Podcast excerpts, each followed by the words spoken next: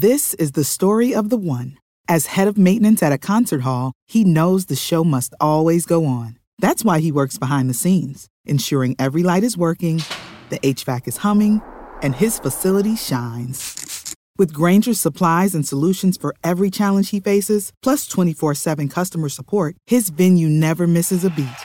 Call quickgranger.com or just stop by. Granger, for the ones who get it done. Welcome to the Boneyard with Steve Robertson. As always, I am your good friend and host, Steve Robertson, here on the Maroon Friday edition of the Yard.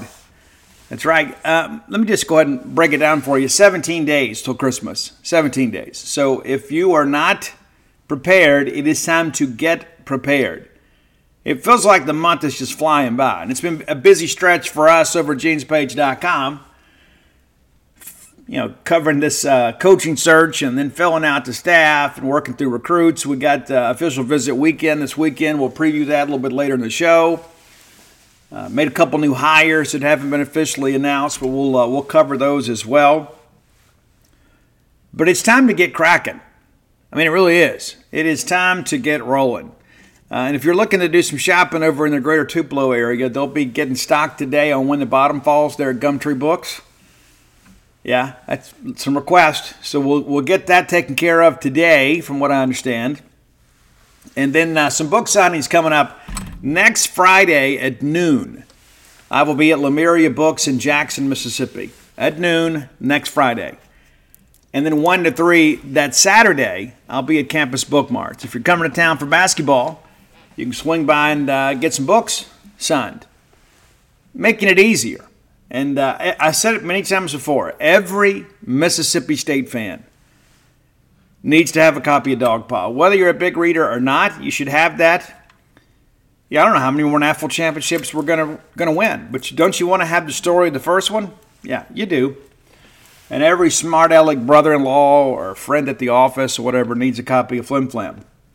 You can get signed copies at uh, go to whenthebottomfalls.com, and of course the new book and all of my sports books are there. And uh, already doing research for the next one. We'll get once we get through the holidays, once we get through Christmas, the writing process will begin on the biography of Dudy Noble. And that's the person, not the stadium. We'll talk about the stadium some.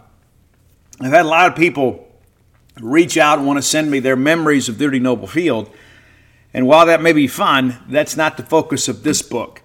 This book is going to be called The Dude or The Dude The Life and Times of Dudy Noble, the person, one of the uh, most impactful people in the history of Mississippi State athletics. Uh, spent some time with his nieces earlier this week. Got some great anecdotal information, got some family history. Uh, I've done my research, I'm not done with it, but we've got a lot of stuff. Of course, by the time we get to Christmas, I want to have uh, a lot of these interviews done so we can start uh, constructing this. And uh, the hope is to have it out late summer and certainly in time for football season. So we'll do a bunch of book signings next year on game day and things of that nature. Uh, that's the plan anyway. I mean, you never know what life's going to afford you, but uh, that's the plan for 2024 is to have the book The Dude uh, on sale in time for next football season as we open up the Jeff Lebby era. Let's thank our friends at Bulldog Burger Company, longtime sponsors of the show. Man, I love Bulldog Burger Company. I've loved them since first bite. It's true. Uh, matter of fact, Brian Haydad and I went together to Bulldog Burger Company for the first time. We had to go try it out, and we went, and it was amazing. Little did I know they'd become a sponsor of the show and stick with us all these years. What a great marriage it's been. I'm very faithful to Bulldog Burger Company. I am. When I want a great restaurant quality hamburger, there's no decision process. I know exactly where I'm going to go. Bulldog Burger Company. Love that group. Love everybody involved with it. I, and the main thing here's the thing the, the reason you go to a restaurant is to have a dining experience. There are a lot of places you can just go eat. But when you go to Bulldog Burger Company, it's an experience. You can get an adult beverage, maybe get a glass of wine, maybe you need uh, maybe you need a cold one after a long day's work. You know, and you can do that a lot of places. But you can do that at Bulldog Burger Company, have a night out with friends, a night out with family, and get that great restaurant quality hamburger. I like the onion rings there too, which is kind of weird that I'm because I'm an anti-onion person, but I do like onion rings. Again, I'm a riddle wrapped inside of an enigma. But you go find your own favorites. Uh, I love that Mississippi barbecue burger. I think it's fabulous. The Bryant's really good. The Lauren's good. I've had them all. I've had them all, and I've always come away feeling satisfied and nourished. But that's the reason you go, right? It's not just the fact that you want to go eat, you want to have an experience, and you can have that at Bulldog Burger Company. get that chocolate shake to go, perhaps that bread pudding. You cap the experience off by satisfying that sweet tooth of yours. Three great locations to serve you University Drive here in Stark Vegas, Gloster Street there in Tupelo, Lake Harbor Drive in the Ridge and Flowood area.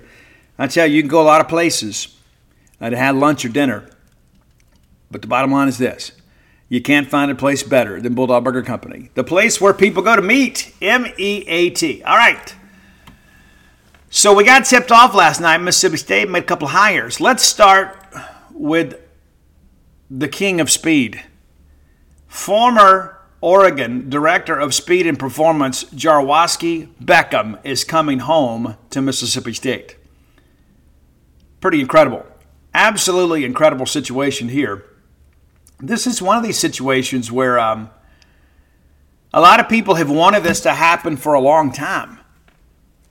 You have a director of speed and performance, right? Of course, that all is under the same umbrella of strength and conditioning, you know. And uh, Shad Williams from Oregon you know, recently announced as your new strength and conditioning coach for football. So it makes sense to have not only a guy that knows Mississippi State, a guy that understands what it's like to be a Bulldog, but now he's going to be working in conjunction with somebody that he's had a relationship with. Very, very excited about this. And if you can tell by the social media traffic when I broke that news yesterday, I mean, last time I looked, it was like 200,000 impressions. People understand this. And then, of course, the, uh, the Oregon media picks it up and they, they confirm our report. The Jaws is coming home. Absolutely love this move. You know, that's the thing, too. When you bring in a new coach, you know, they're going to hire a lot of people that know them and that they know, and, and, that's how we would all do it too, right? And that's exactly what uh, Jeff Lebby's done for the most part is he's hired people that he knows and has a relationship with. To me, that makes perfect sense. But in addition to that, he's brought in somebody that knows us well. Now, Shad Williams, you may not know this, but Shad Williams, he also played at Andrews High School, same high school as Jeff Lebby. So they kind of grew up with the same value system and the same educational system. And, and listen, this is a, you know, again, a relationship. And as a result of that, this is a perfect marriage in that respect that we're bringing Jarwoski Beckham home. Incredible. Give you a quick snapshot of his career, and this comes from uh, from Oregon. But um, so yeah, he, he's a graduate of Mississippi State and uh, went from here, went to Alabama, Eventually earned the assistant strength coach role there. And uh, not just involved with football, but women's basketball and softball. So a little bit of everything. And from Alabama, he went to Grambling State, stayed there for three years. He was the director of strength and conditioning there. In the uh, in the years that he was there, the football team went 20 and three in the final two seasons, even undefeated in conference play, and they won the HBCU national championship he left there and went to Nevada. And at Nevada, he ended up working with Mason Miller, former Mississippi State offensive line coach, Mason Miller. How about that? Yeah. Left Nevada, went to Ole Miss, spent some time there, and uh, landed, landed at Oregon with Coach Dan Lanning and his staff.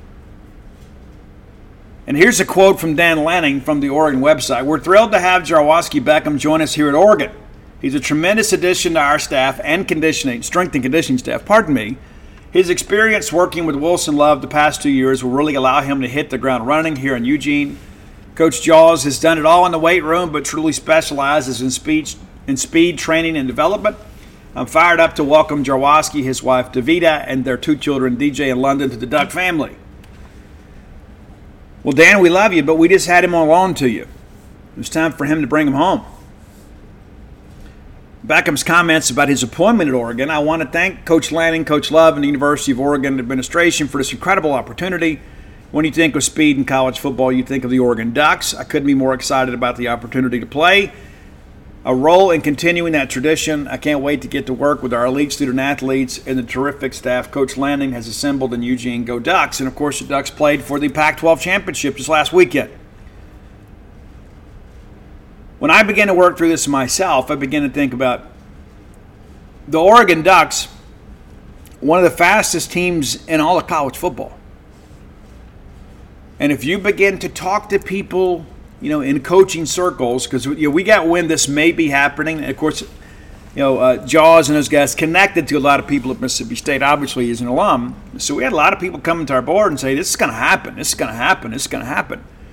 So we start digging around, digging around, digging around, and uh, start talking to some of our friends in coaching circles, and their reaction is kind of like, "Wow, that's really big for Mississippi State and Jeff Lebby," and it is we always talk about getting bigger, faster, stronger. And some people think, well, you just put them in the weight room and turn them loose, and just naturally they'll get bigger, faster, stronger. That's not necessarily the case. You've got to, number one, understand technique. It doesn't matter if you're a 5K runner, a marathoner, or whatever. I mean, if you want to be more efficient, you've got to learn proper running technique. There are exercises you can do to, to better your form as a runner. And I just don't know that we've had that before all due respect to everybody that's been here before, we've never had anybody that has, number one, had a connection to Mississippi State and then gone out into the mission field and kind of learned some lessons. And you know, you know, working with the Oregon and Nike, I'm sure they've had uh, you know state of the art equipment there. But then take that knowledge and bring it back to Starkville. This is huge. I cannot overstate how big this is for Mississippi State football. That's one of the reasons I led with it. And it's not just the fact that I've always known who this person was, but I know so many people that have worked with Jaws, and they'll tell you, dude, you don't understand what he's fixing to do. You don't, you don't get it. You think you know, but you don't. He's about to make Mississippi State a much faster football team. And the offense that we want to run, we better have some people that can get some uh, some distance between those and the guys that are defending them. So this is huge. I won't sit here and say it's the best or biggest hire of the staff, but it's among them. This is absolutely tremendous. So we won't belabor the point. I just want to make sure you guys you get it because the casual fan is going to see, oh, it's just not a strength and conditioning coach. No, it's not. It's the king of speed, who just so happens to be a Mississippi State alum that is coming home to the school and place that he loves and going to use his expertise now to make us a better football program. How about that? All right, now we expect Mississippi State to have an announcement later today. Uh, Corey Bell, legendary coach in the state of Florida. Uh, he worked most recently as the defensive passing game coordinator at uh, Florida Atlantic. His first year there, spent some time there before off the field. But uh, this is a guy, too, that knows South Florida extensively. He's also a guy that worked with Jeff Lebby for a couple years at Central Florida. So, once again, Jeff Lebby going back into his past to identify people that he is comfortable with and has had a working relationship with. Prior to working at Florida Atlantic, uh, Bell was the corners coach at FIU. Before that, he was at Florida for a while off the field and then earlier had some time on the field. Of course, corners coach at Central Florida, worked at South Florida, again back to Florida Atlantic. Uh, but he is a guy that has been around. A lot of off the field stuff, but a lot of on the field stuff as well. So a good combination there. Sometimes as an analyst, director of personnel, things of that nature. Uh, and has been a part of several teams that have won big games. Earned his college degree at South Carolina back in 1995, so he's somewhat familiar with the Southeastern Conference, or at least our region. I got a master's degree in social studies and education, and uh, he's just a few months older than me. And Corey, all due respect, I think when we look at our pictures, I look a little bit younger. Uh, but all that said, one step closer to getting this thing done. I think it's important to understand too that um, you know we can look at a snapshot of somebody's career, but this is a guy that's kind of a South Florida legend in many respects. It's a guy that's widely known and maybe will give us the opportunity to expand the recruiting footprint a little bit. You know, when Arnett came in, I kind of supported that. And here's the thing, too whenever we spread ourselves a little bit too thin on the recruiting trail, we have a tendency to lose kids in state. Now, I want to focus on Mississippi kids first, but whenever the in-state crop is somewhat deficient at some positions, we got to be able to stretch our legs a little bit. And I think Corey Bell gives us a chance to do that. Give us a chance to get involved uh, with some players out in Florida, which in many respects is kind of an under recruited area for us. But there's so many schools you have to pass on your way to Starkville. We, we've kind of learned that. Yeah, I remember the Guy Holliday doctrine that we adopted. We went out and just had Guy go recruit nationally, and you know we go offer all these kids up in Indianapolis, and we go out to L.A. And I think uh, in the end we got one linebacker that ended up transferring Jimmy Miller to UNLV. Got a walk-on quarterback from Compton. We spent a lot of gas money and a lot of windshield time and didn't get much from it. The times have changed a lot. It's been nearly 20 years. But you remember the old uh, Kenny Ashley debacle where uh, you know he set the sign with us, and on the very end, very end of the process, he flips to USC, and then didn't do a lot there. Uh, but yeah, it makes sense for us to recruit the South, and of course, having somebody that's got a ton of connections down in Florida is big. Of course, Jeff Lebby coach down there too. I mean, it's not it's not a, it's not virgin territory for us, but it helps to have somebody that has relationships there and we're not just showing up with the uh, interlocking MSU and saying, hey, look how cool this is, right? It's a much different deal. Uh, so now what we have is one spot left on defense. And so, and maybe special teams. So it's just one more spot left. Now, to kind of give you some clarity here, uh, Coleman Hutzler is going to be your defensive coordinator and he's going to coach inside backers. And that could change depending on who the candidates are because, uh, you know, Hutzler has coached linebacker and played linebacker. He understands linebacking, right? And so it's important that um, that's the, the decision now that he'll coach inside backers, which means we'll likely add an outside backers coach, which makes me think maybe we're going to run some 3 4 concepts. Maybe. I understand we're going to be multiple, uh, but. Uh, Matt Barnes, of course, said former DC at Memphis, is going to be your co DC and going to coach your safeties. Bell will coach your corners.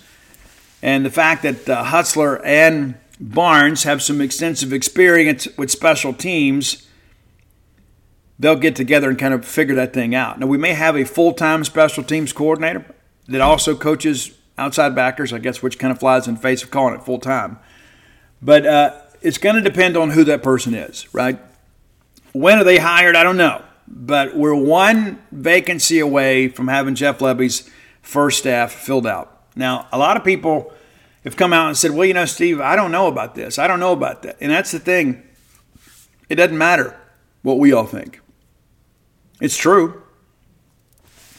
Because we're going to show up and we're going to support this team. And as long as they win, that's all we're going to be. That's all we're going to be concerned about. And, uh, and and the thing that I've learned about this, it doesn't matter who we would have hired uh, as a defensive coordinator, there was going to be some level of criticism, right? We joked about this when we hired Jeff Lebby. We could have hired Nick Saban, and half our fan base would say, "Hey, he's over the hill." You know, that's all part of the deal too. And so, uh, what I would just encourage you is have a little patience.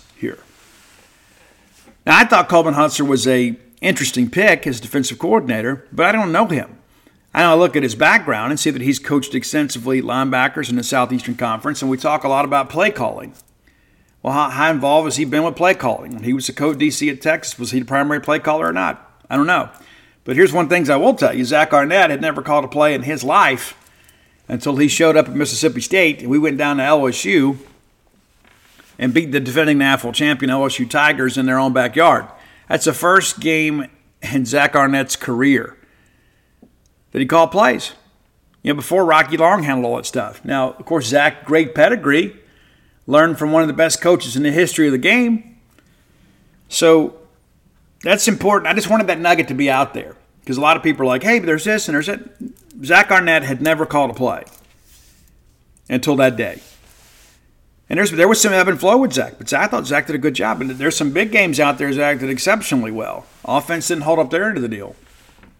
I'm still a Zach Arnett fan, and I wish him that guy the best. Uh, but I wanted to make sure that we understand that that aspect of it. You got guys, and, and let's be honest, Coleman Hutzler's been around the game longer than Zach has. And many of you wanted Zach to stay on and be the defensive coordinator, right? How awkward would that have been? But uh, yeah, so Hutzler's your DC, and I, again, I, when we began, I got the tip about this time last week. I guess it was Thursday night or Friday morning that uh, one of the candidates Mississippi State was pursuing was coaching the game on Saturday, and I went through every single one of those teams that was playing, and the only two connections that I found were Randy Shannon and uh, Coleman Hutzler. And I thought, well, Coleman Hutzler's special teams coordinator at Alabama, he's not going to leave Alabama to go to Mississippi State for the same position. And uh, turns out that uh, that's true. He's coming as your defensive coordinator. So I just think it's time to get behind these guys and let's go. Let's go. You know, let's go. We have had so many things to complain about and worry about. And when we haven't had things to complain about, we've manufactured some, you know. And uh, I'm so ready for a sense of normalcy when it comes to Mississippi State football. I know you guys are feel, probably feel the same way. I just want to get excited and be able to go to Davis Wade Stadium and know that we have a chance to win every game. I want to go through recruiting and feel like, hey, I don't have to worry about this. I don't have to worry about a coach leaving. And, and to be honest with you, I think our off the field staff has done a tremendous job kind of keeping this class at bay, and most of them will be officially visiting this weekend. And uh, again, that's going to be a little bit later in the show. Uh, we'll kind of preview the official visit weekend. But I'm not going to sit here and uh, and pick this thing apart. You know, I, I began to think about how I would do this. What what if somebody said, "Hey, okay, hey you, John Q. Bulldog, you're the new head coach at Mississippi State, and uh, here's the budget you have with which to work with to go put a staff together." Where would you start? Well, you, the, the, first thing you're going to do is make the obvious hires first. You're going to hire the people that can build an infrastructure around you. You're going to hire your inner circle. You're going to hire people that know how you do things because you don't want to have to hit the ground running and teach everybody everything. You want to be like, hey, I got to get out here and be a head coach for the first time. I got to surround myself with people that understand how I do things, what my expectations are. And that's what Jeff Lebby's done. He's gone out and hired people that he knows and trusts and understands will do a good job for him and you know what? We, we went through all this before. You know, I go back to the whole Dan Mullen staff, and people forget that the university had to be involved. The athletic department had to be involved putting that staff together. That just hadn't been the case for Jeff Lebby. Jeff's gone out and hired people. And that's one of the things, too. There's so many people out there, you know, over drinks one night or lunch one day on a recruiting trail. Hey, man, if you ever get a job, I'd love to be on your staff. It's easy to say that in passing. But to get people to leave other programs to come here sometimes can prove to be very difficult. All of a sudden, that guy's got to go tell the wife, hey, listen, we've got an opportunity to go to Starkville, Mississippi. Yeah, I know we live in this major metropolitan area, but we're going to go coach in the SEC. I know you got to leave your friends behind. You won't be able to go play uh, tennis anymore, uh, you know, with the girls at the country club. But we're going to go to Starkville, Mississippi. Sometimes that's a tough sell. I love it here. I don't want to live anywhere else. I think it's amazing here. I like to vacation at the beach every now and again or go up to the mountains, but I wouldn't want to live there. I love living here. But for people that have never been here and don't have an experience here, they don't have any relationships here outside of a new employer, sometimes that can be difficult, especially for a first year coach. And you go back and you look about you know the Arnett stuff, and, and Arnett, in many respects, because you had the nucleus back for the most part, you had to go out there and find some guys uh, to kind of supplement where you were maybe deficient. But uh, you go back and think how difficult it was at times last year to put this thing together. And by and large, you know, a lot of the people that we hired were people that we had relationships with at Mississippi State, not necessarily a relationship with Zach Arnett. Arnett didn't have a relationship with Chad Bumphis. Chad Bumphis was coming home. Arnett didn't have a relationship with David Turner. David Turner was one of our guys. And so it was a popular move and it was a smart move, right?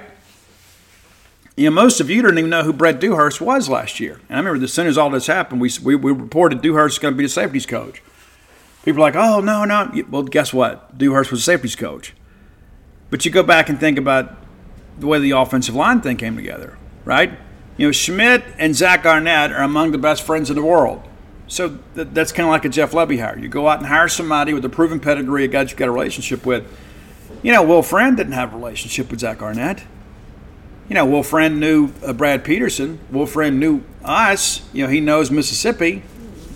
So you start piecing this thing together, and if you look back really in hindsight, most of these coaches last year that Zach Arnett had on staff are people he didn't really know. And that's not to be critical of Zach. I love Zach. I do. But you retain Darcel McBath, right? And you keep Matt Brock and you keep Eric Mealy. But outside of that, it's a bunch of new dudes that have never worked together, never worked in the same system. And you look back in hindsight and say, you know what, there probably was some some issues with that. You know, Bumphis never worked in Kevin Barbay's offense. And matter of fact, if memory serves me correct, Kevin Barbay was what the last offensive coach hired. Because we, we went and hired Will Friend, who was our friend, and we went and hired Schmidt, who was Arnett's friend. We brought Bumphis home, who's a Mississippi State legend. We moved Tony Hughes over to coach running backs. You know, so there was a lot of ebb and flow last year, and again, kind of a fragmented staff. And you look at this situation here with Jeff Lebby, other than the retention of Bumphis and Turner, which again makes sense, right? But when you look at the rest of this, everybody has a working relationship with Jeff Lebby.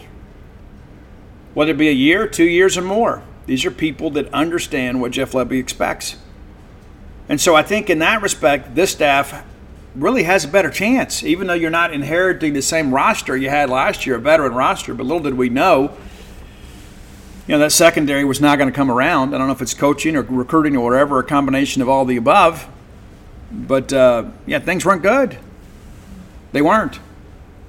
But I think when you bring in people that already have a working knowledge of your scheme and you are the master of that scheme, you got a better chance of making this thing work. It's true. It, one of the most difficult things to do in life, you know, I, I say this all the time when I go somewhere it makes it's so much easier to get the job done when you don't have to introduce yourself. When people already know who you are and what you're about. Those are the people you want to do business with, and that's what Jeff Lebby's doing business with. So I support the hires, I support the staff. Are there some things that concern me? Absolutely. Absolutely there are. But when you think about how life works, how relationships work within, you know, an organization, you need to have people that kind of already have a working knowledge of each other or at least what's expected of them. And you go look on this offensive side of the football. I mean, you know, every, just about everybody over there you know, are guys that have worked with Jeff Lebby before, and some of them multiple times. So a lot of Oklahoma flavor. Uh, but uh, yeah, I'm, I'm, ready for the staff to get finalized, and it's important that they do so now because we've got official visitors coming in this weekend. So we've got a lot of guys coming in, getting outfitted for an official issue Mississippi State Adidas uh, pullover or hoodie or whatever, and uh, ready to get to work wearing the maroon and white. That's one of the things that we had talked about in the infancy of the search. We had to have this stuff done. We had to have a staff in place before the portal opened, and for the most part, we did and we had to have the staff filled out before official visitors came in. And we have, with one exception. So we're on track. We're on pace. I know things don't always move the way you want it to or go the way we you expect them to do, or expect them to go. But here we are. We got Jeff Lebby hired the weekend of the SEC championship. He had the bulk of his staff ready before the portal opened. Even though a lot of that stuff wasn't public yet. And then, um, you know, here we are. Here we are. And so we're off and running. And uh, now it's important to get this final hire made and have a great recruiting weekend because you only get two official visit weekends before the um, December signing period opens. So, you know, we'll be full bore all weekend. And, and uh, let me just tell you this, uh, just so you know, because you know some, some recruiting writers of the past in this state. Uh, I'm not going to be down at Rick's or in the Cotton District or at some fraternity party or nothing like that. I'm not going to be down there giving you guys dance reports or talking about, oh, so and so's having a good time. They're no, no. I'm not going to go out there and stalk these kids. Not going to do it. And if, if that's what you want, you're probably better spending your money somewhere else because I'm not going to do that. I'm not, not not that I'm afraid to go to a bar and shoot some pool, but I'm certainly not going to be out there in the middle of uh, official visit weekends creeping on these kids. Not going to do it. And I'm not going to make up things too and pass it off as insider information like some other people have. Uh, so we're gonna we preview the visit weekend, and uh, we'll cover our sports this weekend, and then we'll have uh, have official visit recaps on Sunday. And um, yeah, I'm looking forward to uh, to getting this weekend behind us. I think this is the big one. There'll be another big weekend next weekend. And it'll be quite as big as this one. And next thing you know, man, it's gonna be time to sign some papers. And then things will calm for a good bit. Of course, we'll have transfers that have until the drop ad date to show up, but there'll be a lot fewer of those to cover. And we've done our best to reach out uh, to everybody that's got an offer out of transfer portal from Mississippi State uh, and had some success. But we hadn't gotten everybody. A lot of these college kids are like, ah, I'm, I'm in the middle of finals or I'm finishing this up or I'm just not going to do interviews until I make a decision. That all happens too. But once you get the staff finalized, and we're almost done there. You get through the December signing period, everybody has a chance to kind of take a breath. And then next thing you know, we're working through these final few transfer portal guys that um, will enroll for spring classes. And then things will chill for a bit, right? And, and that needs to happen. I think this fan base needs a chance to exhale.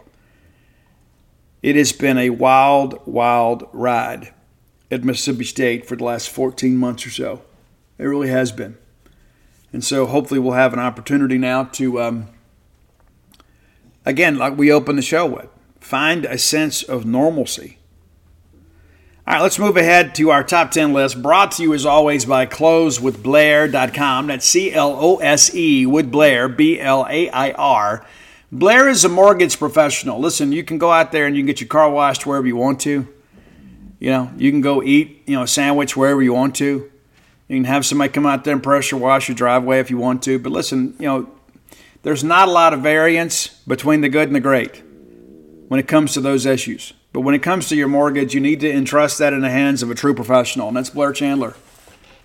Blair's been doing this 22 years, back to back to back, top 1% close ratio in the country. Recently made the move to Priority One Mortgage because that's what happens when you're talented, man. People are always looking to recruit you. Blair's experienced that multiple times in his career because Blair's a closer, and coffee is for closers.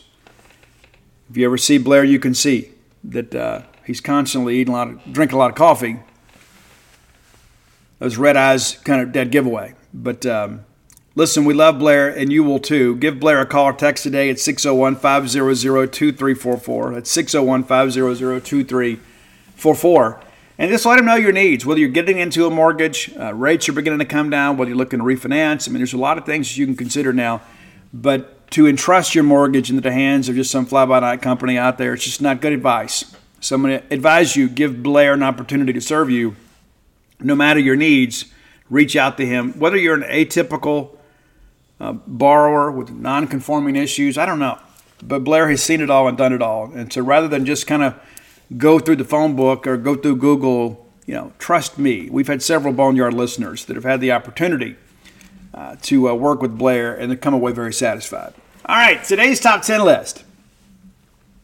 So, our friend Ryan Purser, you know Ryan, the front man for the very, very entertaining band out of central Mississippi, Four Way Stop, uh, they opened Rock Vegas.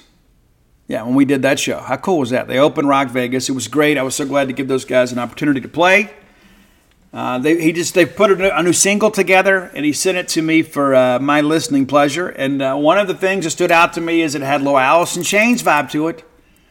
And you know how that works? Like you start hearing some things and you're like, oh, that, that, that just reminds me of this song. And then I'm right back into that wormhole, right? Of Alice in Chains. And so I thought about, you know, we've done Alice in Chains before. Uh, guys, I'll, I'll, be honest with you. You know what a big Chris Cornell fan I am. He is my favorite singer songwriter of all time. But the guy's voice to me that really typified the early 90s is not Eddie Vedder and certainly not Kurt Cobain. It's Layne Staley. And of course, in Chains, in many respects, really kind of birthed that Seattle scene on the mainstream. Because they'd gone out with Van Halen, you know, it was great you know, the Melvins, of course, and uh, you know, Mudhoney, those guys, you know, they were all the front runners of all of this. But Alice in Chains was really the first grunge band to make it. It's true. You know, Soundgarden already had some albums out. And of course, you know, this revisionist history about Nirvana. I'm not going to chase a lot of time. Guys, the guys in Nirvana were going to see Alice in Chains and Soundgarden play before they had a record deal. True story. But I wanted to do something today about Layne, and I thought, you know, Layne Staley, it's one of the saddest stories in the history of rock and roll. I'm not going to go through this all with you, uh, but as you guys know, he met Demri Parrott, who was um, a model, incredibly beautiful, and um, you know she had done some adult magazines and things that nature. And uh, Layne, of course, was this very troubled soul, and uh, they they fell together in many respects and fell in love. And uh, eventually, he got her hooked on heroin, and she ultimately died. And he never forgave himself and just wilted away uh, to nothing. They said when he died, he was less than 100 pounds. Uh, but it's a tragic tale. I mean, it really is. And uh, there's a book out there called uh, Get Born Again by Adriana Rubio out of Argentina. The family has rejected that because uh, she says that she interviewed Layne about three months before he died, even though he had told everybody in the family that he refused to do the interview. He was not going to be a part of it. The family, uh, mom and sisters, everybody thought this would be a great thing for Layne to kind of help pull him out of that depression. And uh, Layne's famous comment to his sister is if she wants to write a book about somebody, tell her to write one about herself. But uh, yet, after he died, she allegedly came forth with this quote interview, but she would not release the tape even to her own publisher, so people you know, really doubt the veracity of that interview. They said he even um, repeated some quotes that he had given in earlier interviews and uh, used some of his own song titles and lyrics and things that he said, which made no sense. Uh, so if you're looking for a book really about Layne Staley, pick The Angry Chair. That's one I would go with. Uh, but we're going to pay tribute today to Layne Staley, and uh, some of the songs here are songs that were written in tribute to Layne. Also, some rarities and uh, some things that he collaborated on that maybe you don't know about. So, again, we're celebrating Layne Staley. Not a lot of Alice in Chains stuff on this list, just so you know. Number 10, from the band Cold, and you may know them from their hit song on Octane called Stupid Girl. Uh, but they, they, had a great song years ago called uh, The Day Seattle Died, and it's about Layne and, and in some respects, Kurt Cobain. And uh, not necessarily a very graphic song, but they're, they're very honest in their portrayal of who those people were. But that's your number 10 song from Cold, The Day Seattle Died. Number 9, it, this song almost sounds like an in Chains track, and I'm sure that's all by design the harmonies, uh, the tuning, kind of that haunting uh, tone of voice. But it's from Staind. It's a track simply called Layne. But if you've never heard it before and you put it on, you'll think that Layne Staley is singing on the chorus. And maybe he is, I don't know. Maybe they dug something up. You know, with the, the, the, the computers nowadays, you know, you can watch anybody perform and this hologram and all this kind of stuff. It's crazy how AI has uh, has kind of come forward. Number eight, we just celebrated the uh, the birthday of Ozzy Osbourne. We did. Uh, one of the long, uh, probably the longest standing guitarist in the Ozzy Osbourne experience, Zakk Wylde from Black Label Society, also uh, had a um, a track in tribute to Layne Staley, also called Layne. I think that's off of um, Music for Hangovers Volume 6 or something like that. But nevertheless, a nice tribute. One final tribute before we get into some things that um, are really more about Layne Staley and Alice in Chains at its core is um, number seven on your list from the band Roadcase Royale. And you say, Steve, who is that? What's Nancy Wilson's side project from Heart? Uh, the ladies in Heart were big Alice in Chains fans and big fans of Lane Staley. They did some work with them. And uh, Roadcase Royale released you know, a little bit of side project album and a track called The Dragon, which is in tribute to Layne Staley. Really tuned down track, almost like a lullaby in some respects. Number six, it's reported this is the last song that Layne Staley recorded with Alice in Chains. The last thing that he ever did with Alice in Chains ironically, is a song called Died. It's almost poetic in many respects. And uh, you can find that in the box set, Best of the Box, whatever they call that. But uh, it's out there, it's available. and believed to be the last track that he ever sang on with Alice in Chains. But the last song that he ever recorded uh, came uh, as part of a motion picture soundtrack for the movie The Faculty. And this was a supergroup called Class of 99. And it's Layne Staley, Tom Morello from in Chains, Stephen Perkins from uh, Porno for Pyros. There were a couple other people in the band, but it was a supergroup, and they recorded Another Brick in the Wall Part 2.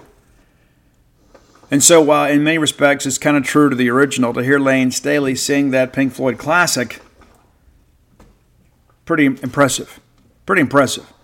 And uh, Morello does the Rage Against the Machine thing on it. If you've never heard the song, you probably should. It's a very, very interesting take on a classic track. But uh, Layne Staley, again, believed to be the last song he ever recorded. There was another one uh, that's out there from uh, Second Coming called Love Evil. That uh, the, the song uh, was actually entitled uh, "It's Coming After," but I couldn't find that on Spotify or, or, iTunes, so we didn't use it. But if you have that, it was a independent release what's interesting about that band is that that was the original Alice in Chains for the most part. And so there's one track that Layne sings on kind of to help those guys because uh, once they used to be a hair metal band, contrary to popular belief. It's true. All right, number four. This is a cover song too, but uh, it's from the tribute to John Lennon. It's recorded by Mad Season. It's John Lennon's I Don't Want to Be a Soldier. And it's absolutely great. It's not just one of those things you look at and say, well, you know, it's, it's, it's complementary to what Lennon's work was. It's better. And I know some of my Beatle fans are listening like, that's sacrimony, Steve, or that's sacrilege.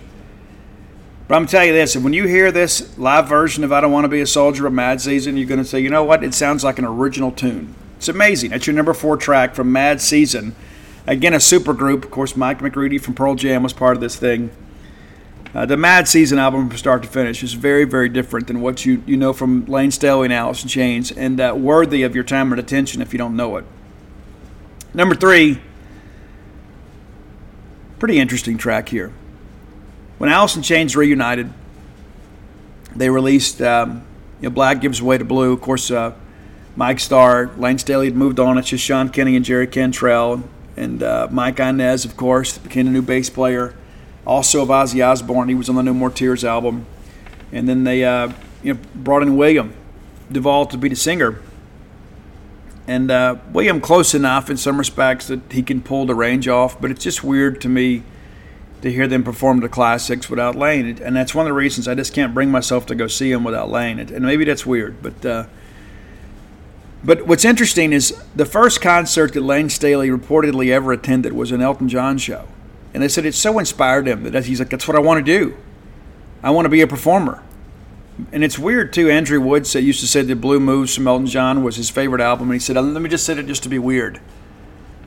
But it was amazing that Elton John had such an impact on these people that eventually became the pioneers of the grunge scene. And so finally on the on the the exit track is Black Gives Way to Blue on that album. And Elton John plays the piano on that track. How amazing is that? Talk about things coming full circle. Be sure and check that one out. There's there's the regular version, but the piano mix with Elton John, I think, uh, kind of provides a little bit of a haunting reminder of what we've lost. Number two, and maybe just because of the fact, again, this is a cover. Uh, it's a Bob Dylan track. But again, there's the connection between Layne Staley and Heart. And he sings, um, he shares vocals on the Bob Dylan cover Ring Them Bells on Heart. Heart's album came out in 93. And it uh, it's very reminiscent, I guess, of the time that where we are today. And uh, it starts out with, um, you know, Ann with her amazing voice getting the thing started. And then eventually Layne joins in and uh, shares the lead vocals. And uh, it is a very, very haunting track. It really is. To hear him sing in that context is very different than what we've known before. And you can really hear the purity in his voice. But number one for me, probably in my estimation, the best song that Layne Staley was ever a part of outside of Alice in Chains, this River of Deceit from Mad Season. That was the big hit on that album. So it's not like it's a hot take there. But uh, I, I, can share with you, I guess a lot of it's because of the path of addiction and things of that nature and recovery. You know, we don't win enough. And when you have somebody like Layne Staley that has the resources and the finances to aid in his own destruction, that's what happens. You have a tortured soul that's been through something very traumatic and um, went to rehab several times, but he was just one of those people you couldn't reach. Um, so I don't want to get anybody depressed today. I really just want to celebrate the music of Layne Staley despite his tragic ending and uh, so many negative things that happened in his life. But uh, anytime we get a chance to celebrate him, again, who I think is really the voice of grunge, and I think most people that were around during that time would agree. You know, Chris, the best songwriter and best performer, but the voice, to me, the voice that typifies that era is Layne Staley. Hope you enjoyed the list. If you have ideas for the top 10 list, reach out let us know. Best way to do that is hit up Roy on Twitter at Dogmatic67. Roy does a great job for us. Uh, you know, no money, right? Just recognition. Sure. Uh, and thank Roy for his contributions. Uh, you can find Roy on Twitter again at Dogmatic67 on Twitter and find our great list on Spotify. I'm on all forms of social media at Scout Steve R. Uh, if you're not following me on Twitter, what are you doing with your life? And I'm getting some messages wondering uh, when we're going to open the uh, True Rest Float Therapy Spa here in Starkville. We're very close. The uh, build out is scheduled to be done uh, late next week. It may take them a few days longer, and then the pods will be here. Yeah, that's a big day. Pod delivery day is a big day. Uh, but yeah, we're getting close. You can go ahead and go and order gift cards now. Best way to do that is to find us on Facebook at True Rest Starkville. We're also on Instagram. The wife doing a great job managing those social media platforms. If you don't do social media, email us directly at robertson at truerest.com and uh, you can get more information there. Let's also remind you, too, this next segment of the show brought to you by Campus Bookmart, a Starkvillian institution. Campus Bookmart, an absolutely outstanding place to do business. Uh, they carry all six of my books there. They have signed stock of everything. So while you're perusing their fine selections of Mississippi State merchandise, throw some books in your basket uh, and get that taken care of. You'll be glad you did that. Sure. Uh, the thing about it is, Mississippi State hoodies are always in style. Mississippi State merch always in style. No matter who the coaches are, no matter what the sports teams look like, we're proud of Bulldogs. Rep the brand as often as you can. You can get your interlocking MSU gear there as well. It's a limited time only, too. Hopefully, we'll bring that logo back full time, but uh, you, you don't need to delay in purchasing uh, those items. Go to campusbookmart.net Use promo code BSR, which stands for Beautiful Steve Robertson. That gets you free shipping on all orders. Orders over 75 bucks. Any order less than 75 bones absolutely incomplete. All right, let's talk about official visit weekend. Uh, there could be some ebb and flow with this. Just to kind of put that out there for you. Could be some changes, could be some additions, could be some subtractions. You know, we'll see how it goes. But uh, as it stands today, 19 official visitors expected, and we will look to confirm anybody else as the day goes forward. Uh, one of the big, big visitors this weekend is Daniel Hill of Meridian. Now, this is a recruitment that's been very interesting to follow. Daniel, of course, a Bulldog legacy, but for a while it appeared that State was somewhat hemmed up in this thing and not really uh, expected to be a factor, even though State made the final six. Uh, he's taken visits to Alabama, South Carolina, and Tennessee, and is expected to visit Mississippi State this weekend.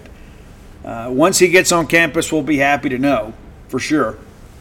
Uh, but Daniel Hill is a guy that uh, is being recruited as an athlete. Some people think he'd make a fantastic linebacker. I've heard he would really like to have the ball in his hands. Many of the schools recruiting him are recruiting him on the defensive side of the football. I think Mississippi State would give him the opportunity to play running back and then we'll kind of go from there. But a very explosive player that uh, has ties to Mississippi State. Going to be on campus. Quarterback Michael Van Buren uh, out of Baltimore, Maryland, a former Oregon commitment. I understand Jeff Lebby has uh, done a good job recruiting him, and uh, he'll take an official visit to Mississippi State this weekend. Not the biggest guy, but he's right at six feet, 185 pound, big, big, big arms for him. This is a guy that can really sling it. We're going to need a quarterback that can stretch the field vertically. Another one of the undeclared prospects on campus this weekend. Uh, J.J. Harrell has been true maroon to Mississippi State. When he first announced for the Bulldogs, there were a lot of people on the Ole Miss side of things that, hey, we'll flip him late. That really hasn't been the case. He has done a really good job continuing to carry the Mississippi State message uh, to other recruits. Uh, he's out there working on uh, Conan Daniels. There was discussion that he may be a part of things this weekend. As of now, he's not expected to visit. The Bulldogs will try to get him in next week, but that does appear to be kind of an exercise in futility, but JJ doing his part to help.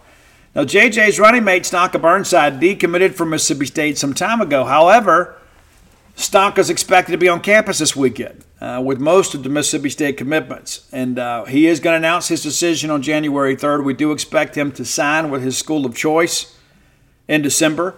He has announced the final two of Mississippi State and Ole Miss. Uh, we're excited about him. I do believe that he will ultimately sign with Mississippi State. Uh, got to get to work on some things, but uh, yeah, we're optimistic that he is going to be a Bulldog when it's all said and done.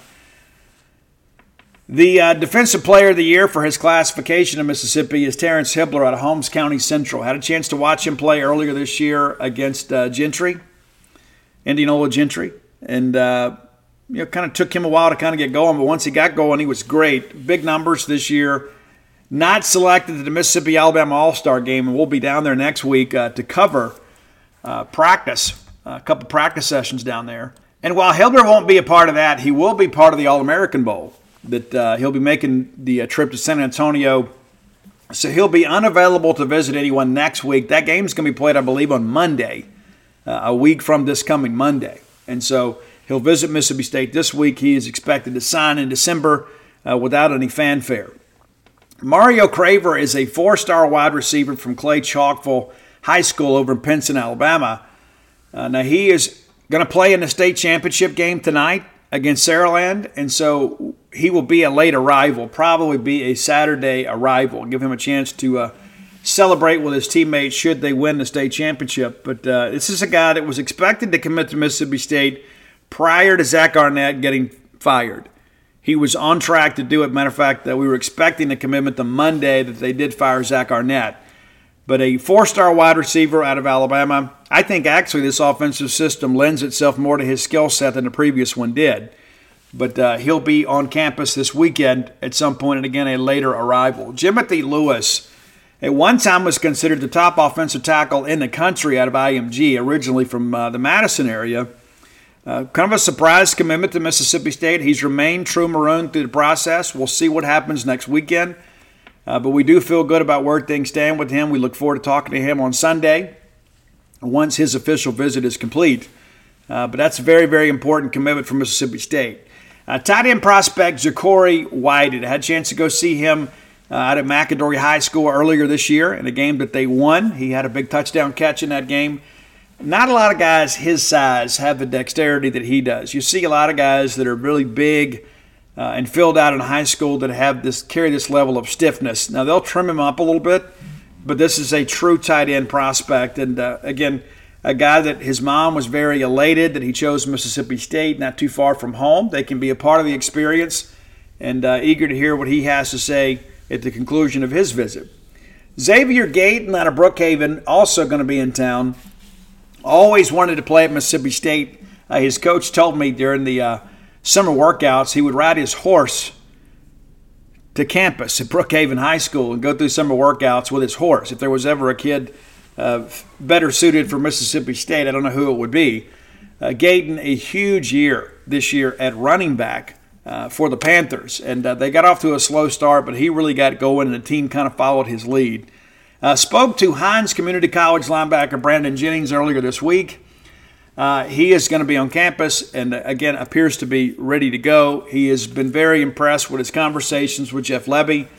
Uh, Brandon Jennings, an ultra productive linebacker, led Hinds Community College in tackles this year, and with Buki Watson and Jett Johnson, Deshaun Page, all moving on.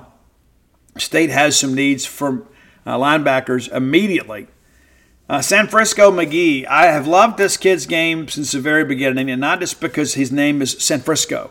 This kid can really play, great body control, he can elevate, plays well outside the numbers. Uh, there are so many guys out there that can't really take ownership of the football.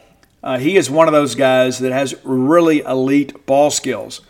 A former Ole Miss commitment, he decommitted from the Rebels last weekend. Of course, they'll call it a drop. It wasn't.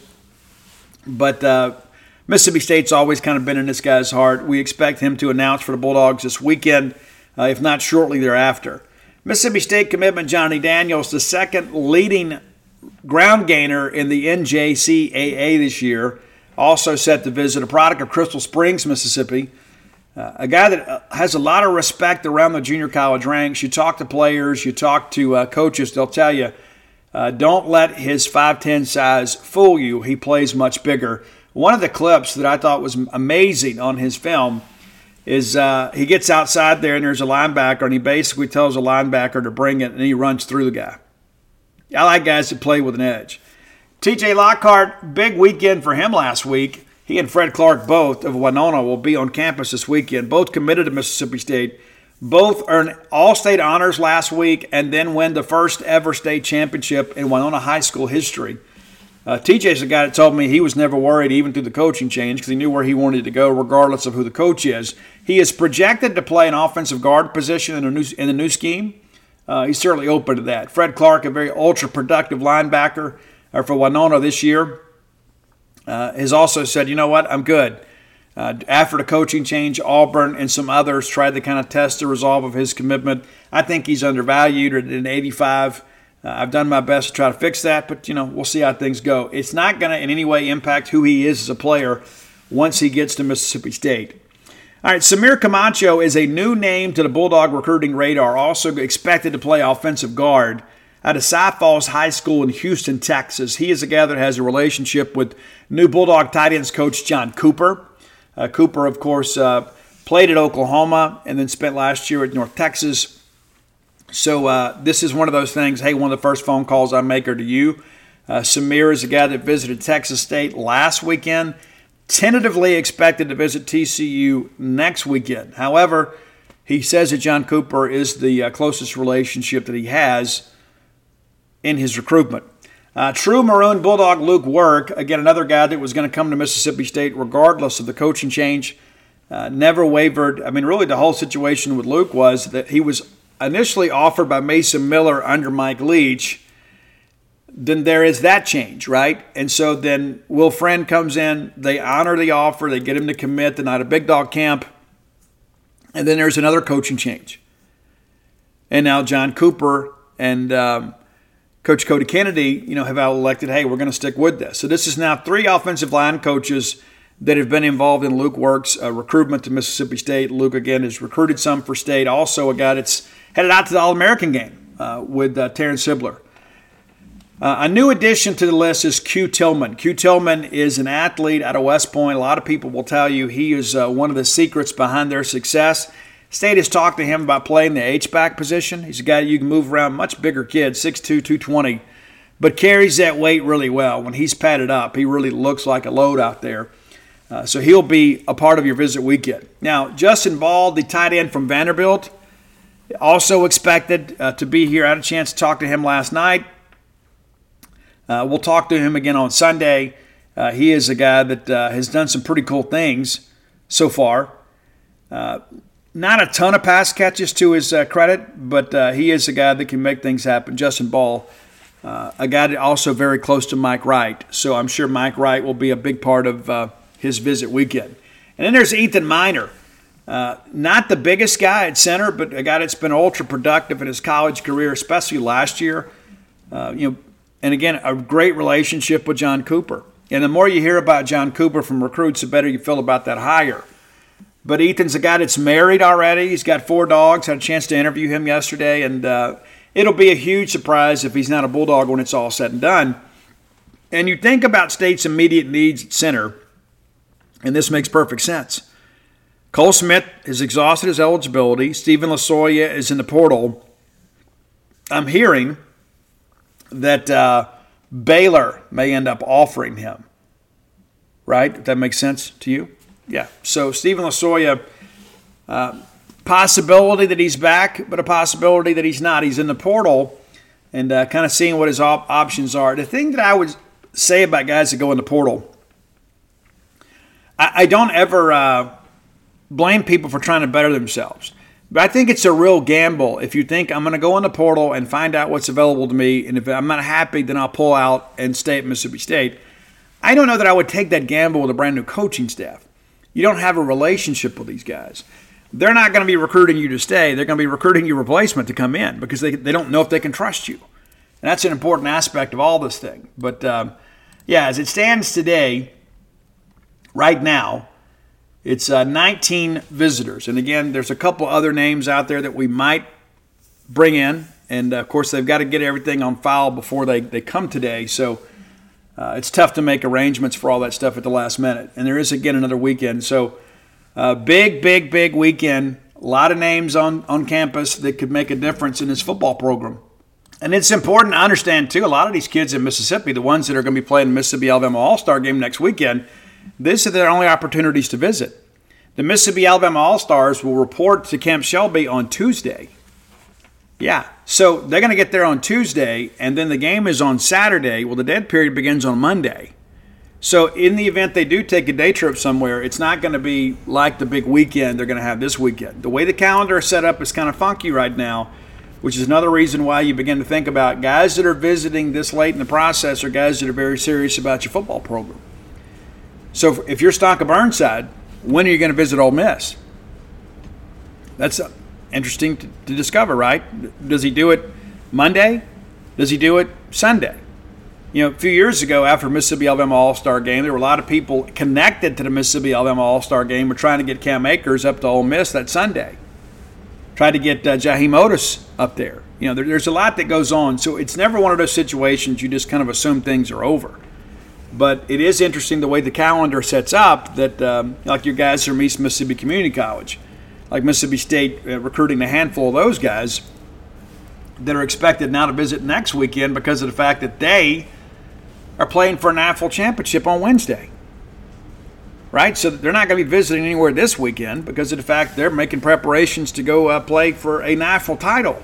So they'll just have the one weekend to visit, and uh, that's going to be Mississippi State. And of course, uh, you know you've got a couple guys committed: Tyler Woodard, of course, and Ashawn Shepard, and then there's Marcus Ross. You hope to get him in next week. Uh, also, Mississippi State extended an offer just last night. Coach Barnes, right to work. The first phone call he makes to a recruit is to Keaton Thomas, linebacker from Northeast Mississippi Community College. He is originally a product of Jacksonville, Florida. Offered yesterday. Couldn't get him in this weekend. Um, believe he's headed to Baylor this weekend, and then he'll be at Mississippi State next weekend. Uh, so again, I don't expect you know, around 20 guys next week, but I think it's going to be another interesting week. And there's some guys, of course, that are not on this week week's visit list, like Matt Mayfield uh, is not on the list. Uh, Tyler Carter is not on the list. So that's something that we'll monitor here in the days ahead. And I would say, you know, don't be surprised at anything there. Now, one of the things initially you start thinking is sometimes you want to split your commitments to come in one weekend to have them help recruit the non committed and then have the other half come in. Sylvester Croom and Dan Mullen both did some of that uh, from time to time. You like to have some guys out there that uh, will be a part of it. Of course, there'll also be some guys next weekend that'll take unofficial visits back to Mississippi State because they've, you know, they've got friends here. They can have opportunities you know, to stay. Now, Jaquan Bolden was expected to visit this weekend, but tragically, uh, that family lost an aunt and an uncle, and that that funeral was this weekend. So Bolden will visit nowhere this week and take a midweek visit to Mississippi State beginning on Wednesday, December the 13th.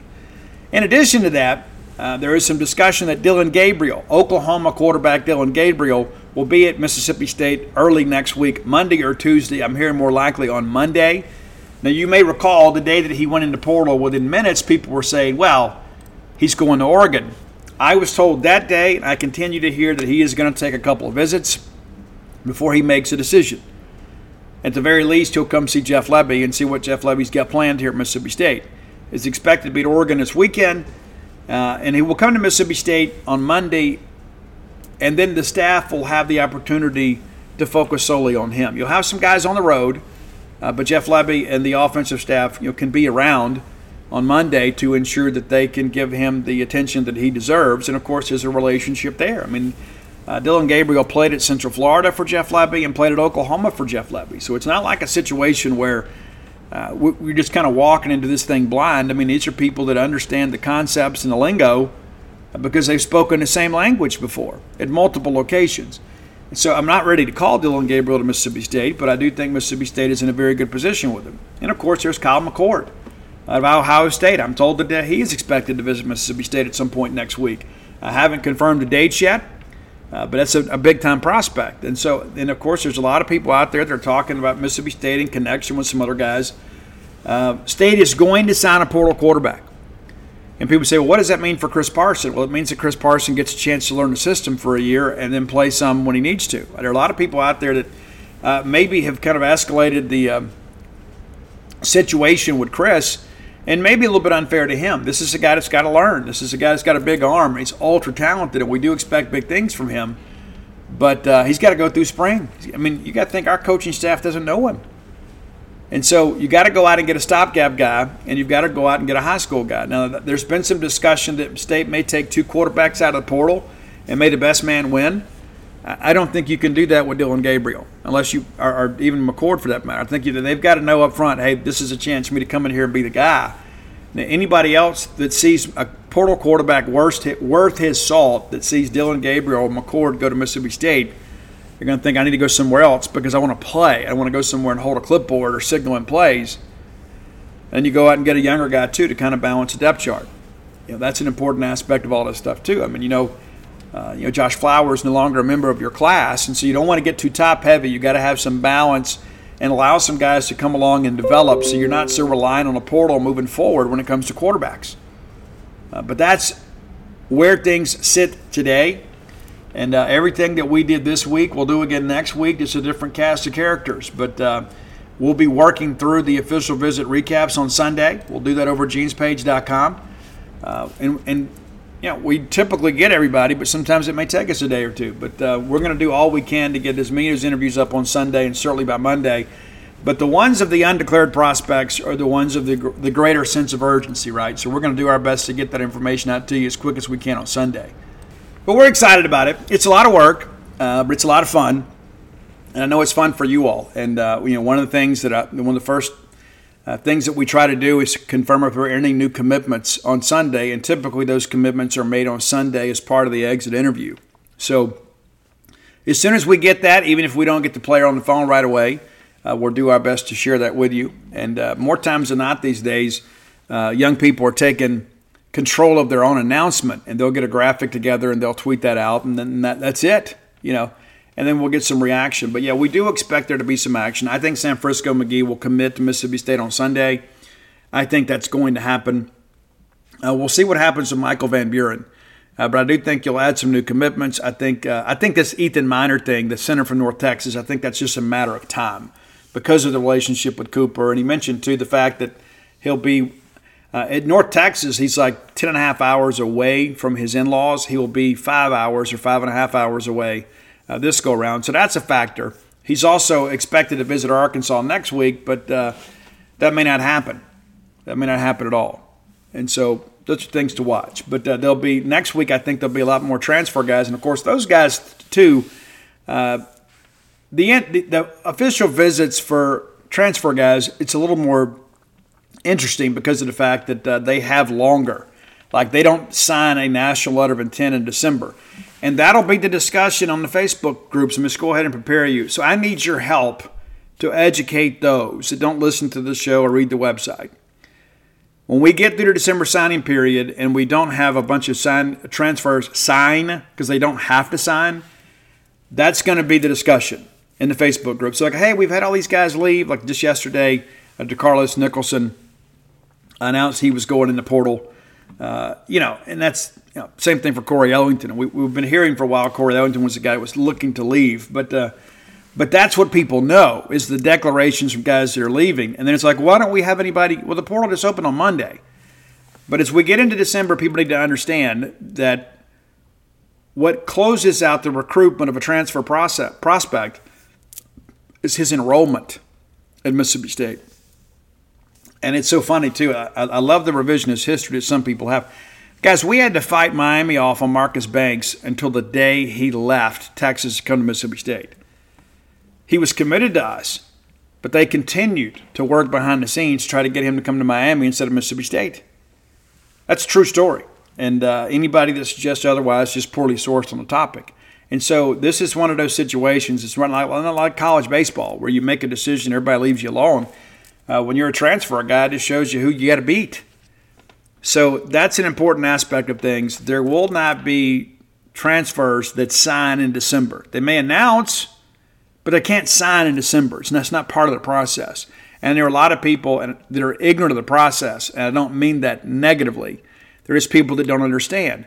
And yet those are the people that go, they'll just start bashing Mississippi State. Well, we've had, you know, nine guys leave in the portal, but we haven't signed anybody. Well, you know, those guys hadn't signed either.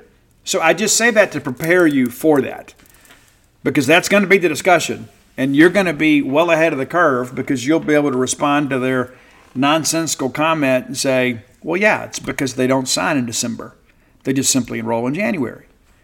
So that's a part of it. But uh, understand too that we, you know, we have had to fight some major battles down the stretch for transfer guys, um, even after they've declared for Mississippi State.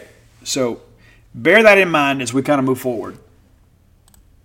All right, final segment of the show brought to you by the Stark Vegas Clubhouse. If you're looking to bring a big group to Starkville, look no further than the Stark Vegas Clubhouse. Just Google Stark Vegas Clubhouse, it comes right up. You can go to their Facebook page and you can look through the pictures of that fine property. Five bedrooms, man. Great size common areas. You also have the wet bar there. That great fire pit outside where you can just kind of sit and recreate after a long day's work or a good night at the ball, ballpark, right? Just five minutes from campus Listen, if you're bringing your family to town, instead of getting five hotel rooms or four hotel rooms or whatever you want to do and spend more money than you should, you should invest in a weekend or a week at the Stark Vegas Clubhouse. I have toured the property. It is absolutely amazing. We're going to use it too the next time all of our kids come to town because we want everybody under one roof. That way, uh, the bride can make some cinnamon rolls for breakfast for everybody. Have those grandkids come out there all sleepy eyed in their pajamas and grandmama or Dee Dee, we call her Dee Dee, she can take care of them, right? It's great. Uh, again, book through the Evolve website. Google Stark Vegas Clubhouse, but book through the Evolve website. We'll save you a little money. Use promo code BSR10. That gets you 10% off your stay. You never knew this by listening to the show. You could be educated, informed, and entertained, but also save a little money. Yeah, we also do that for you too, whenever we can. Thanks for being a loyal Boneyard listener. And again, book through the Evolve website, Stark Vegas Clubhouse, promo code BSR10. All right, a couple more things we want to talk about before we get out of here. Uh, Chris Jans and the Bulldogs back in action tomorrow morning. It's a 10:30 tip. So as soon as you get it, sleep in, get up, get a cup of coffee, turn the ball game on. Bulldogs really, really, really need a win. Tough week last week. Still not over. that loss to Southern. It just absolutely blows my mind. But this Tulane team is no joke, guys. They're six and one. It's not. We're not. We can't just show up and win. Uh, Tulane knocked off Nicholls earlier this year, 91-81, and then Northwestern State 88-71. A lot of uh, Louisiana flavor in that early part of the schedule. They played in the SoCal Challenge and took down Sacramento State 92-57. Bradley got them 80 to 77 for their long loss on the year, and they nipped Cal 84 to 81. Uh, just last week, they blew out Prairie View A&M 98-77 and won at Fordham up in New York, New York, 89 81. And they will uh, take on your Bulldogs again Saturday morning, 10:30 tip, Stark Vegas time. Let's take a quick look inside the numbers here, uh, just so you kind of know what to be aware of. You know, I mean, it's we can't we can't ill afford to overlook anybody. But uh, Max Bowman is a guy that uh, has done some pretty good things for them at times uh, as a reserve. But by and large, he has uh, just been kind of a mop up guy. But uh, when you begin to look at these numbers here, uh, Kolby King, Sion James, Collin Holloway have all been regular starters. Jaylen Forbes also in the mix there. Looking at their season statistics here, you know, pretty interesting dynamic here. They have five players averaging double figures or more. So, you know, double figures or more. five guys in double figures. Nobody's averaging triple digits, Steve. But it is very much a starting five that can score. It is going to be a high scoring game more times than not. Mississippi State plays some defense. It's going to be a real challenge for us. There's no doubt about that. Uh, Kolby King averaging 14.7 points a game. Sion James 15. Collin Holloway 14.3. Jaylen Forbes 11.7. But leading scorer Kevin Cross 19.5. Yeah, Max Bowman hadn't been the factor. I thought. I look a little bit closer at my notes here. But uh, Kolby King, also a guy that would get out, make you pay on the perimeter. 17 steals defensively. Sion James with 13. Three point shooting. Sion James 52%. Kevin Cross 54%. So we're going to have to get out and defend the perimeter. These guys can play. There's no question about it. This is a Tulane team. Uh, that has had some success early, and you can talk about quality of competition, but they've been able to go on the road and put some points on the board. Uh, so yeah, it's a neutral side game, but they're pretty, uh, you know, pretty much abreast of that. They can handle that. We got to play. Simple as that. And uh, they have been very good in the first half, but even better in the second half, uh, averaging, uh, or, or, excuse me, scoring 50 more points in the second half than they have in the first, and uh, consistently giving up about the same amount in the first and second half defensively. But they're a team that uh, can stretch you defensively and make you defend the whole court. So we're not going to be able to just sag on one guy because of the fact these guys can get out and go. 88 points a game. That's what this team is averaging. So anybody expecting this to turn on a game tomorrow and say, okay, we'll be okay. Guys, we're going to have to bring a great effort to win this ball game. Uh, the women are back in action on Monday. We'll talk a little bit about that game against Kennesaw State then. I wanted to spend the last few minutes we have here together uh, really in tribute to everybody involved with the Ron Polk Ring of Honor. Now, it is just a three member class this year, but there is one member of this class that I'm even more excited about than the rest. All of them very worthy. You've seen the great job that the university did uh, with the big reveal is Bobby Reed makes it into the Ring of Honor. And uh, he said himself, I've been waiting on this call for a long time. I finally got it. There were a lot of people involved in that 89 90 run with Mississippi State that were really big advocates for Bobby Reed. Guys, he was as dominant as anybody in the Southeastern Conference. There's no question about that. I mean, just a guy that just did an absolutely phenomenal job for us from 88 to 90. Led the NCAA in earned run average at 1.09 during the 88 season. How about that? Uh, up until recently, he held the state record for consecutive scoreless innings at 25 and a third. Had 22 starts, led it all three seasons. He was a freshman All American in 88, second team All SEC selection uh, in both 88 and 90. How he didn't get first team in 90, I'll, I'll never fully appreciate. But uh, was drafted by the Texas Rangers in the third round once his time at Mississippi State was done. Never made it to the show but a huge part of our Bulldog history. Jim Ellis, the voice of the Bulldogs, uh, going in this year. Uh, this needed to happen, and I'm glad this happens. Uh, you know, you know, Jim is at the end of his career, but at the same time, I'm so glad that we're able to recognize him while he's still active in his service. Now, the name again, I'm absolutely in favor of both of these guys going in, but um, Buddy Myer is going in, and uh, one of the things that I have tried to do in recent years is to uh, you know shine the light on some of these legacy guys, guys that uh, they're dead and gone. Most of our fans today have no clue who they are. Uh, Buddy Myer, the only Mississippi State baseball alum that has more years of major league service than Buddy Myer, is a guy named Rafael Palmeiro. Yeah, more years than Will Clark, more years than Bobby Thigpen, more years than Jeff Brantley more years than Mitch Moreland. It's incredible. And a lot of our people don't. And that's what happens. That's one of the reasons I love writing these books is to pay tribute to some of these players that maybe generations have, have forgotten. Because we get caught up in recency bias. We do. We all we all do it. And uh, not to mention, we've got to take care of some of these legacy guys. Um, you know, we always have like one a year. I'm still a proponent. Nobody's listening to me, but I'm still a proponent. Let's do a legacy class and kind of get caught up. We still got to get William Jennings. We still got to get um, Willie Mitchell in there. There's a handful of guys that I could certainly stand on a table and defend. But Buddy was on my list. I, I, had a half dozen names that I really, really wanted. And I had somebody ask me earlier this year, who's the one guy you'd have to have? And I said, well, I would start William Jennings, but if I couldn't get Jennings, I'd get Buddy Myer. And we got Buddy Myer in, kids. We did. Uh, Buddy Myer, and uh, I, will tell you, I probably know more about his story than the university does. Uh, Buddy Myer from Jones County, Mississippi. He's from Eville. He played at Mississippi State under professional contract. That's how good he was. There was no amateurism certification back there. There was no collective bargaining agreement. But his mother was uh, very much into education. I believe she was a school teacher and uh, she wanted him to get his education before he went and played pro ball. So he signed a pro contract with the Senators and then played at Mississippi State. That's how good he was. Played second, short, and third. Went on to the major leagues, and the Senators and the Yankees with Lou Gehrig and Babe Ruth had these legendary rivalry games. Buddy was a big part of that. Buddy was the American League batting champion. One year he was the American League stolen base champion. Buddy Myer belongs in the Major League Baseball Hall of Fame. It's not going to get there.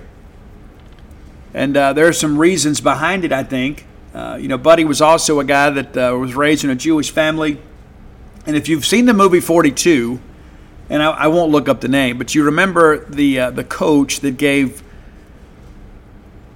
so much uh, drama in that in that movie. Yeah, I mean, it's just it's incredible to think about that. You know that there was the, the things that um, that took place, and I love the movie. If you don't know, it's the Jackie Robinson story. But the same coach that gave uh, Jackie so much trouble with all the racial epitaphs, when he was a player, Buddy Myer was the subject of his disdain when it came to anti Semitism.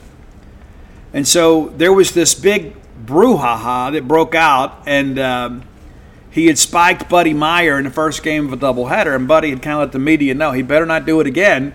Well, sure enough, he's at first base, and there's a ground ball, a double play ball, and Myer even touches the bag at second and goes into the grass. Well, this guy like swerves inside and spikes Myer, and a, a fight breaks out, and Myer beat him to death, nearly. Uh, Myer wins the fight. He gets ejected from the ball game. The, the, the brawl went all the way up into the stands. And when it was all over with, Buddy Myer walked off to a standing ovation as the Washington Senators crowd uh, rose in respect for him standing up for himself. And not to mention the fact they hated the New York Yankees. But um, a phenomenal big league player, a phenomenal college player, uh, believed to have hit the first Grand Slam in school history to beat Ole Miss. This guy's a dude, man. Played for us 1922 to 1924 and then began his professional career and again, the only Bulldog with more years of Major League service is Rafael Palmeiro. Played until 1941, and according to the numbers here, 7,038 at bats, was a career 303 hitter, had an on base percentage of 389, hit 38 home runs, but you know he was mainly known as being an elite defender. He was a two-time All-Star in 35 and 37, and again the American League stolen base champion in 1928.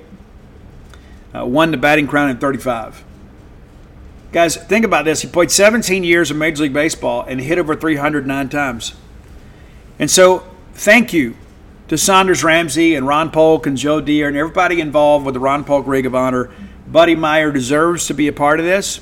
And I'm so incredibly grateful that these folks are willing to listen about some of these legacy players. And, and uh, we have such a proud baseball history as I've shared many times, there's so many people that think we began playing baseball in 1985. We actually began in 1885.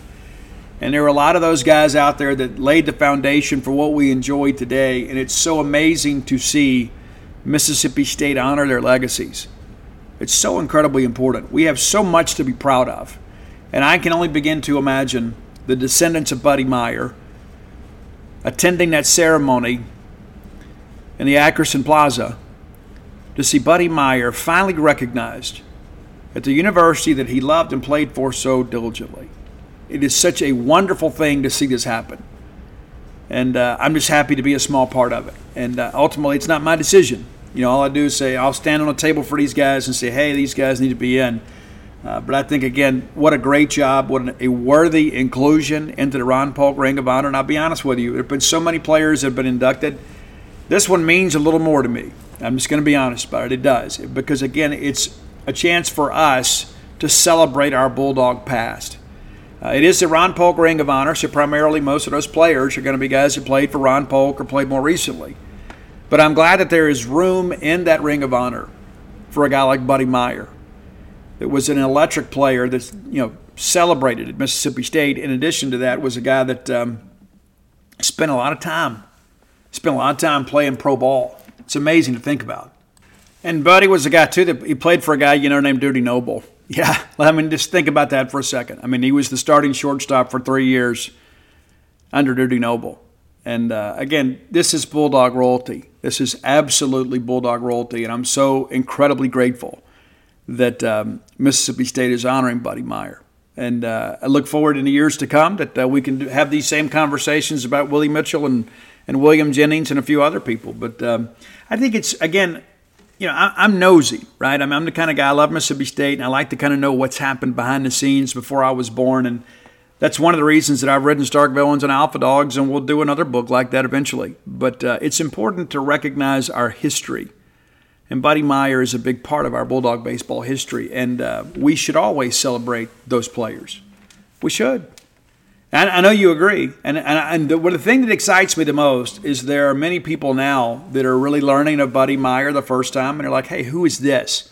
And I'm so grateful that his story will be told now uh, to new generations. Matter of fact, we're going to include some comments about Buddy Myer uh, in the upcoming doc, uh, documentary, in the biography of Dudy Noble uh, called The Dude. That's coming up uh, next year. And so Buddy Myer will be a part of that. And uh, it makes me happy that I can include in that book that Buddy Myer was recognized as a Ron Polk Ring of Honor inductee in 2024. Pretty amazing stuff. All right, let's get ready to get out of here. Again, uh, thanks so much for your support. Uh, we've had a big few days over genespage.com. It's a busy stretch for us. And uh, for the next couple of weeks, you know, we're going to be running wide open as we get through December signing day. And then things will, again, things will calm a little bit. Uh, but let me also remind you, too, listen, I get it. You know, some people think the bloom is off the rose a little bit for Mississippi State men's basketball. I still believe in this team. And uh, you go get a win tomorrow against a surging, high scoring Tulane team. I think you can start feeling good about the team again. Uh, but let's not bail, okay? Let's not just, oh, well, you know, things aren't going the way that I wanted to, so I'm going to tune out. This team needs your support. If you can get to Humphrey Coliseum, you should. I, I love what we've, we've done with the concourse. Uh, it, it, looks a lot better. Is it uh, maybe everything we wanted? No, it's not. But it is so much better than it was.